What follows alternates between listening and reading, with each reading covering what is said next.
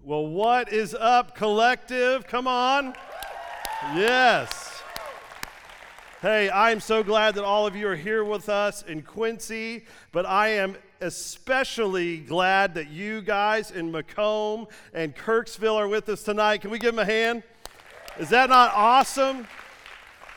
It is so good to be with you and kick off this series, For the Good, and I'm one that loves stories, and so can I tell you guys a story about me and my oldest son? Is that all right with you?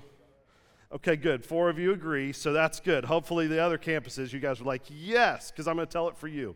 All right, so my family loves Disney World. Any Disney fans? Okay, good. We got a few of you. So we made a decision when my wife was pregnant with our youngest son, Levi, that we were going to do like this trip with our oldest son that we're sure he's going to remember. He was 2.5. And we're like, oh, he'll remember it. We're going to take a trip to Disney World. He'll love it. So we go, and at 2.5 years old and a pregnant wife, you really can't ride a lot of rides. But you can go and ride like all the little kiddie rides. And so we go and we ride It's a Small World, no joke, like 25 times. It was my son's favorite ride because like all of the little dolls in there are all his size, and like the song played in my mind forever and ever. Don't worry, I won't sing it because it's already in your head. I don't have to. But like he loved this ride. So we decide once my youngest son was old enough to like walk around, let's take them back. So it's like 2.5 years later. My oldest is about 5 years old, and we're going, I think that he can probably enjoy more parts of Walt Disney World now. So we go into the Magic Kingdom, and I'm pumped because I've got a kid now. I love Disney. I've got a kid that's going to be able to take in the Disney experience. So we get on Main Street, and you know what my oldest son does? Dad, I want to go to It's a Small World. Like, he remembered it. And I'm like, how did you remember this?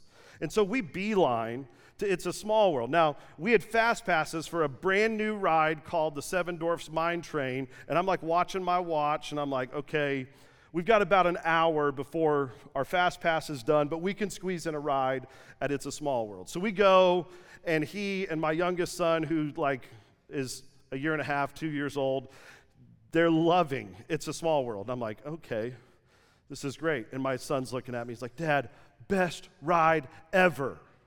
Like, not really, but like, I'm glad you like it. And so it's this cool dad moment. My son's like hugging me, and I'm like getting teary-eyed thinking about this is a special moment. We make it all the way around, and my son throws a colossal fit. My oldest son, 5 years old. He's like, I want to ride again. I'm like, Will, I promise you, bud, like there's other rides that are way better than It's a Small World. No, It's a Small World is the best ride at Disney World, Dad. I'm looking at the guy. I'm like, is there any way we can ride? And he's like, no, sir, you're going to have to get out and go all the way back through the line. Like, there's no one here. Nobody opens the park and runs to It's a Small World. Don't know if you know this, except for our family. And so I'm like, can we just stay on? He's like, no, you can't. So we get out, and he's like, Dad, I want to ride it again. We ride it again. No joke, we ride this bad boy 3 times in a row. We're getting close to missing our fast passes for this brand new ride that I woke up at midnight to get fast passes for my family that I'm all excited for. And I'm like, Will, listen, this is the last time we're going to ride it. Okay, Dad, we ride it. Guess what happens at the end of the ride? Colossal fit. Like, he's so upset. Dad, why are you doing this to me? So I do what any good loving dad does. I grab my kid by both arms and I lift him up. And I'm squeezing him. You know, dads know how to not put marks on their kids when they squeeze them hard, you know? And so don't record that part. But like I take him and I'm like, you listen to me, son. You know, you are going to love another ride if you will just trust me. Like, It's a Small World's not the greatest ride at Walt Disney World. And like, you start to feel everybody get closer to you trying to see if they're going to videotape or not. And so I'm going through this. I'm like, we're going. My wife's like, Matt, what are you doing? I'm like, we're riding Seven Dwarfs Mine Train. So I got my son, and I'm grabbing him, and I'm walking through this line, and I'm watching the cast members. They're like, should we step in? Like, is there a time that we should get into this? We get to the front of the ride, and my son is throwing the biggest fit that you've ever seen. We get sat in the very front row of Seven Dwarfs Mine Train, and my son is losing it as they're buckling us in. And they come up and they're like, Sir, would you like to step off the ride? And I look at this poor little 17-year-old cast member, and I said, no, we're not getting off. We have been waiting for this ride. We're going to ride it right now. And my son's looking at me. He's crying, and I'm like, best dad ever, right? Like, I am ruining Walt Disney World for my son. And so we get strapped in, and I'm watching these people look at me, and I'm starting to have this moment where, like, am I destroying my kid right now? Like, is this a bad thing? What am I doing? But I know in my heart of hearts, my intentions, I think, are right. And so we start riding this ride, and my son just gets, like, death grip scared as we start going up. And if anybody's ever ridden this ride, it's not like a crazy roller coaster. It's a roller coaster little kids can ride. Like, it's fun.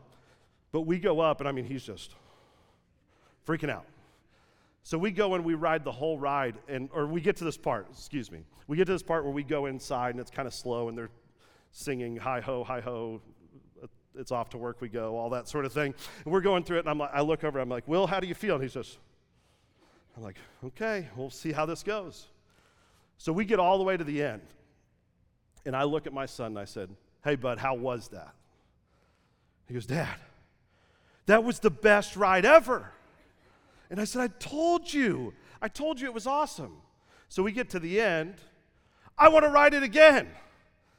And we go through the whole thing again, and I turn into the worst dad ever. Anyways, but, you know, like, we go through this whole thing. He throws a huge fit. I've got to get him off the ride, tell him we can't ride this one like we ride It's a Small World. That's not the important part of the story. Here's the important part for all of us. I have to wonder if God's ever up in heaven looking down on his children and going, I have so much more in store for you. I have so many good things that I want you to experience. I have so many good things that I want to show you, but you're stuck in your own small world.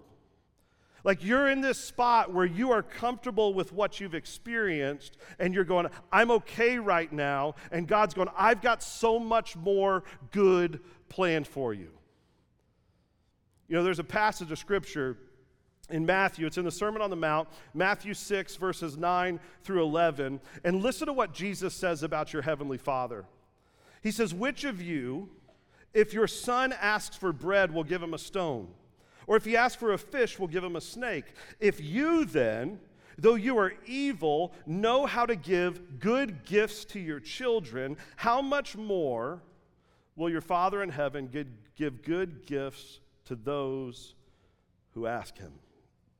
I love that phrase. How much more will your Father in heaven give good gifts to his children? God is for your good.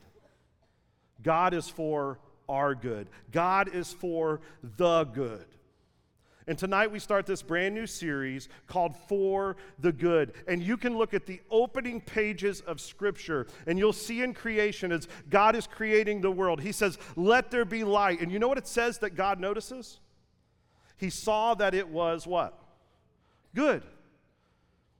All the days of creation, it says, he saw that it was good. On day 6, after he looks and revels in the creation he's made, the pinnacle of it, male and female, and you know what it says he does? He sits back and looks at it and says, this is very good. And then in chapter 2, in Genesis chapter 2, you know what it says God notices? That he notices it's not good for a man to be alone. So he decides to make a helper suitable for him.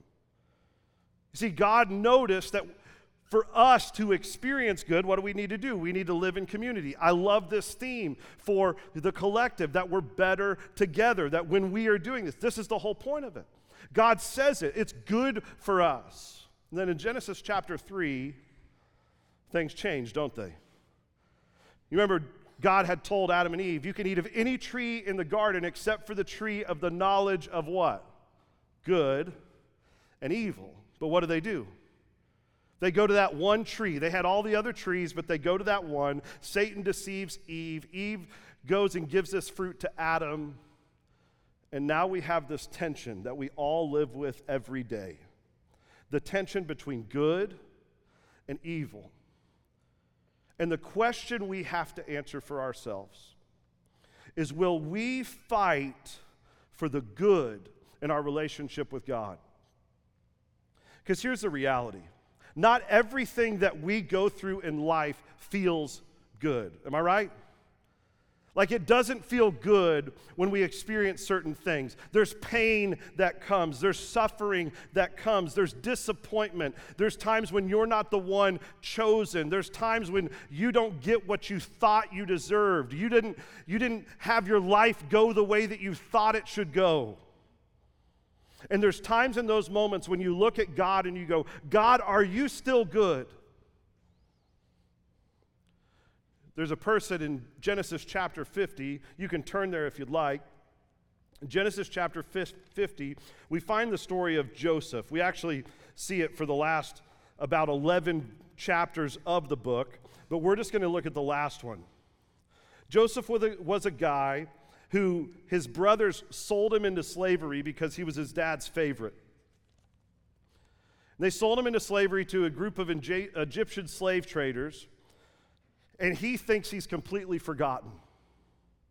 But you know what he does? He chooses good over evil. He's not going to let it make him bitter. He's not going to let it destroy who he is or his faith in a good God. He just decides, you know what? I'm going to look for the good in the middle of this terrible situation. You know what happens? A guy comes through named Potiphar. And he raises Joseph up, lets him be in charge of his whole household. Until one day, Genesis 39, what happens? Potiphar's wife notices that Joseph is ruddy and handsome. I've always said that that's my life verse, by the way. You know, I want to embody that. Haven't made it happen yet. I told a guy that's ripped and looks really good that it's my life goal to look like him. But maybe we'll see one day. Who knows? Keep paying attention. Follow me and see if it happens. But here's the thing. Okay, he goes through all this. Mrs. Potiphar tries to trap Joseph one day. She tries to get him in bed with her. She rips off his cloak, and Joseph flees. You know what happens? He gets thrown into prison. He's in prison for 14 years. About 7 years in, Pharaoh has a baker and a cupbearer that he gets mad at. He throws him down into prison. They have a dream. And you know what Joseph does for him? He interprets it and tells him this is what happens. And he says, the only thing I want in return is when you get back up to the king's palace, remember me. Guess what happens? They don't remember him. And all through this, Joseph chooses good. Until one day, Pharaoh has a dream. And the baker goes, hey, I remember there's a guy who's actually in prison. Well, I think he is. He was there 7 years ago. He can interpret it.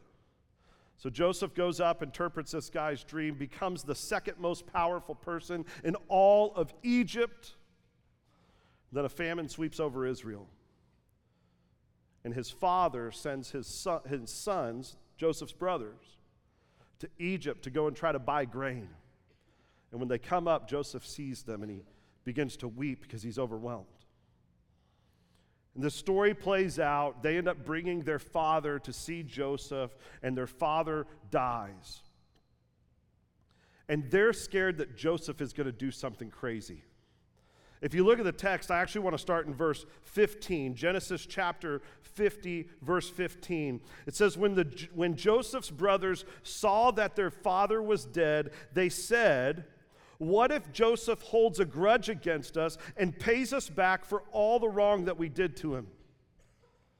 Listen, they have every right to be scared. They have every right to be going, hey, he's going to repay us evil for evil. But look what happens.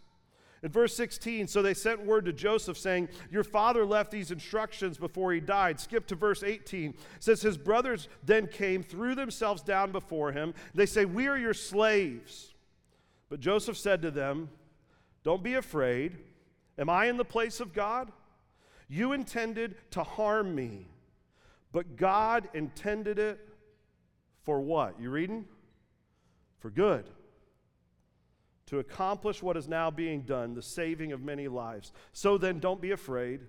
I will provide for you and your children. And he assured them and spoke kindly to them. Joseph, in the middle of a terrible situation, chose good. Chose to see how God was working for good in the middle of a situation that seemed terrible. You know, Paul talks about it in Romans chapter 12, where he says, "Do not repay anyone evil for evil. Be careful to do what is right in the eyes of everyone. If it is possible, as far as it depends on you, live at peace with everyone. Do not take revenge, my dear friends, but leave room for God's wrath, for it is written, 'It is mine to avenge, I will repay,' says the Lord. On the contrary, if your enemy is hungry, feed him. If he is thirsty, give him something to drink. In doing this, you will heap burning coals on his head." And then verse 21, don't miss it. "Do not be overcome by evil, but overcome evil with good." God is for the good. We see this no better pictured than in the person of Jesus. And in John chapter 10, we find this story of Jesus claiming one of the 7 I am statements in the book of John, where he says, "I am the good shepherd." He says, "I'm the good shepherd, and the good shepherd lays down his life for his sheep. The hired hand is not the shepherd and does not own the sheep, so when he sees the wolf coming, he abandons the sheep and he runs away. Then the wolf attacks the flock and scatters it. The man runs away because he is a hired hand and cares nothing for the sheep." Notice a couple things here. Jesus is doing a little compare and contrast, right? He's saying, "I'm the good shepherd. I'm not like one of these hired hands." And he tells them a hired hand's going to run away when trouble comes. A hired hand is going to leave when evil enters the picture, when it seems like there's a bad situation. That person is going to get as far away from you as they can. You remember what Jesus said in the Great Commission in Matthew chapter 28?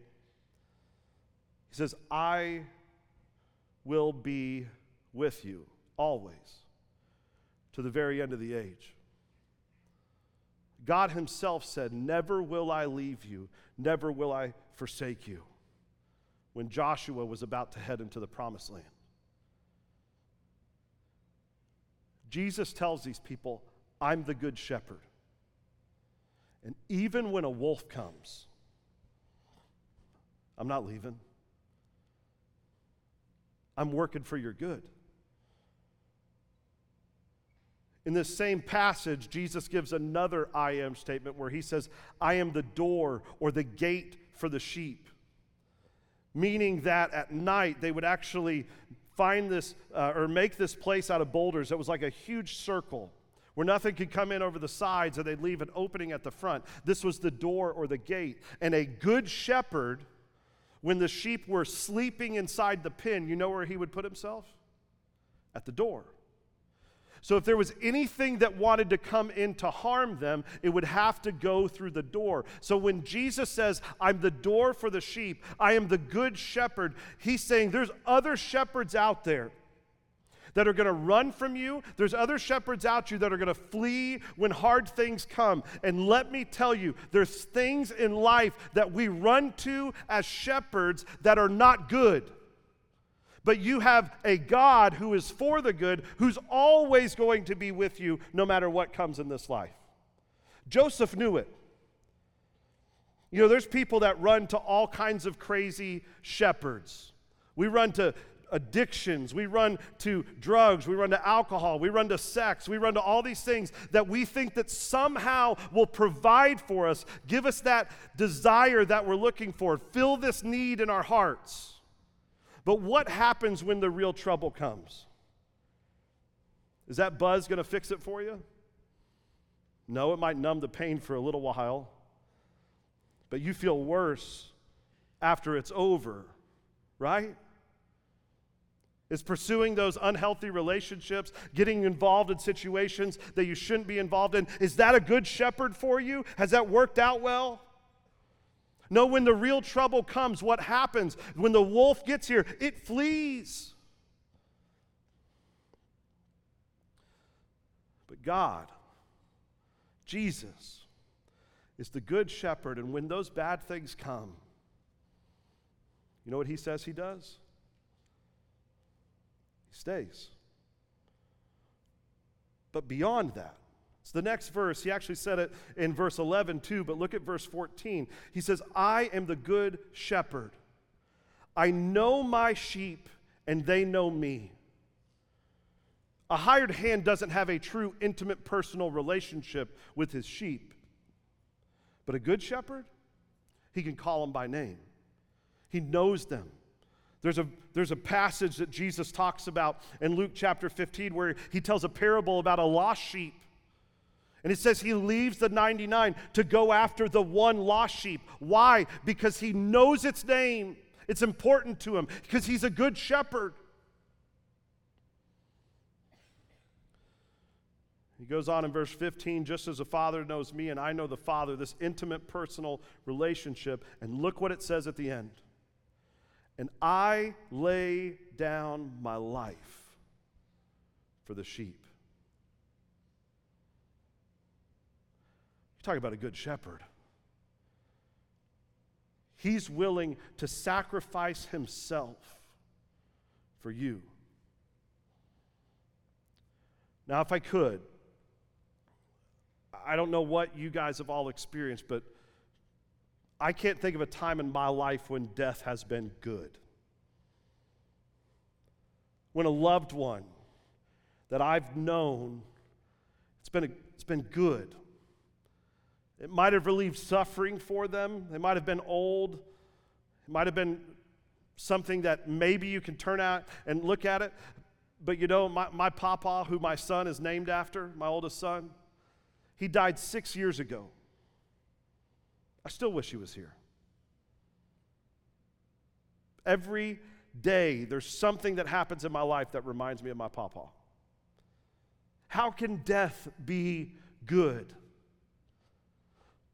Well, only when it's Jesus dying in our place. The Bible tells us in Romans 6:23 that the wages of sin is death, but the free gift of God is eternal life. How? In Christ Jesus our Lord. So what that means is the wages, what you and I deserve, what we owe for our sin, for all the things that we've done wrong, is death.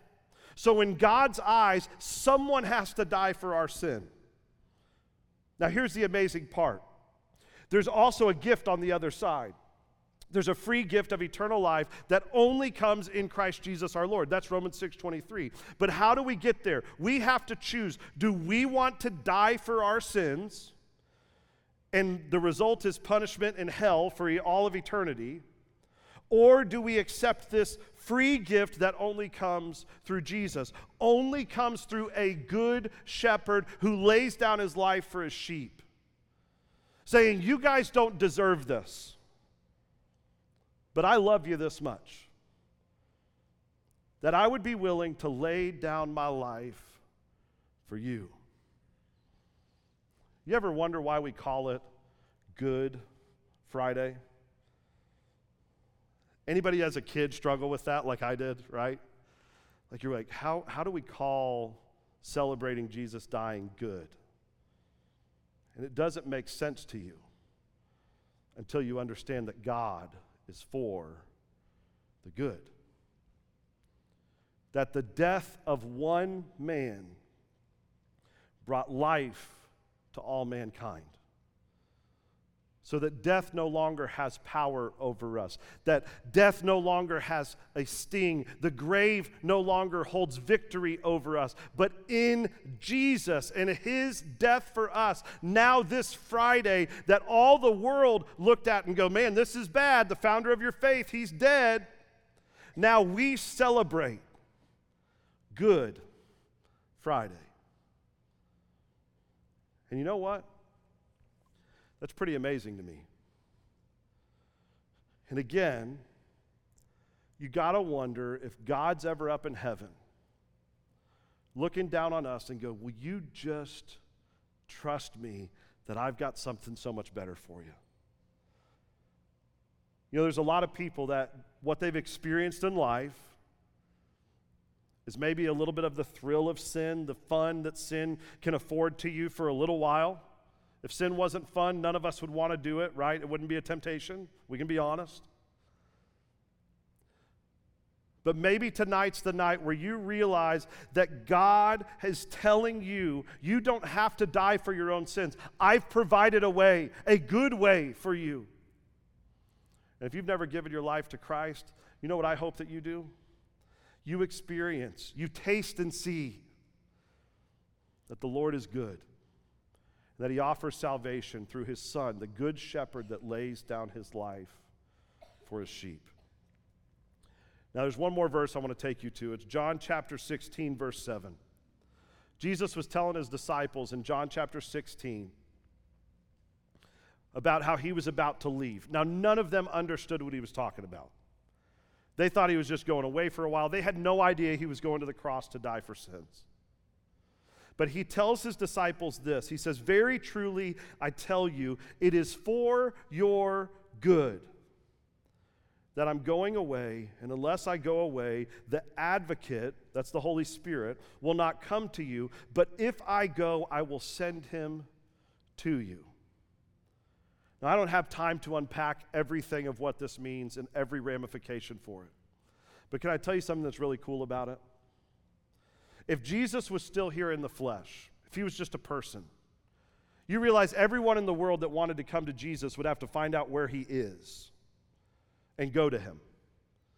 Like, we'd be like, all right, is he over in Jerusalem again today? Did He go up to Galilee? Where's He at? Did He go to Russia? Here they have a lot of lost people. Did He head up there? Like, we're trying to find where Jesus is because I need to take you to Jesus. But Jesus tells His disciples, if I go, I'll send something so much better.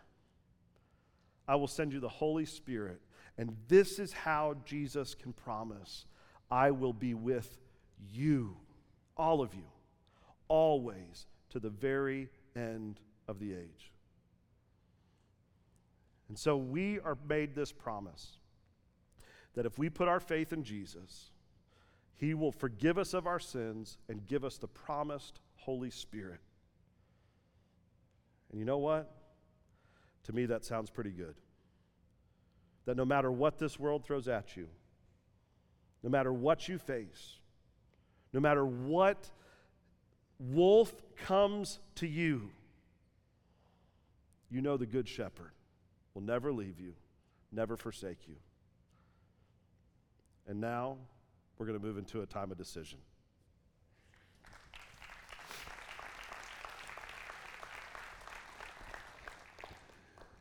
And I want to tell you tonight, there's two major decisions that you can make.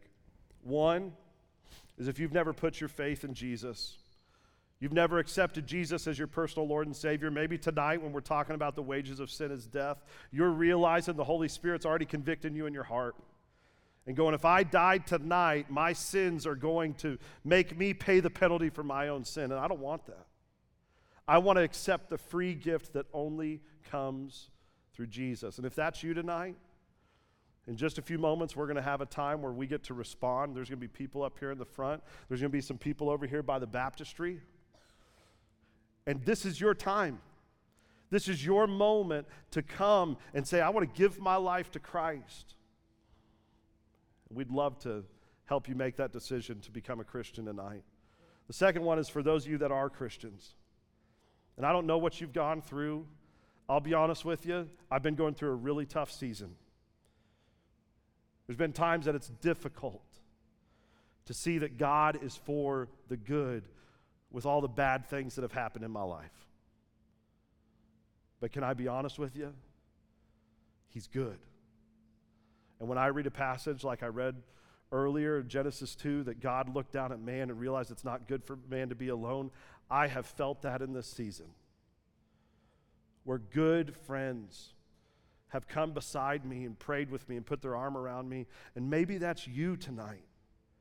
And you just need to respond, and you need to just come up to the front and pray on the steps and say, God, I need you. I need to see your goodness because I'm having a hard time right now. You can be honest. God's good with that. And there'd be some people that would love just put their hand on your shoulder and pray with you and see that God is good even when your circumstances feel like he's not.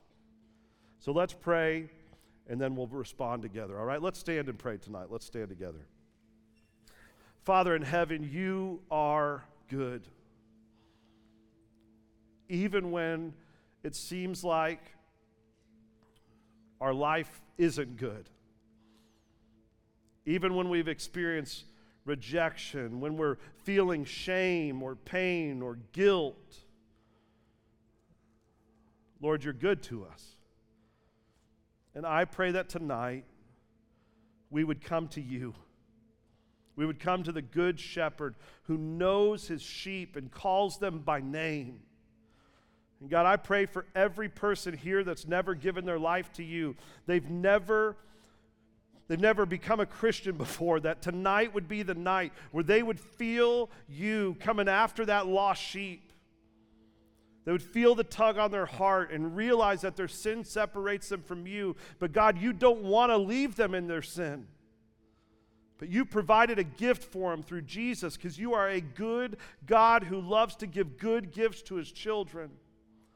And God, if there's someone here that's never received the gift of salvation and the gift of the Holy Spirit, I pray they would come tonight and do what they need to do. But God, I pray for all of us.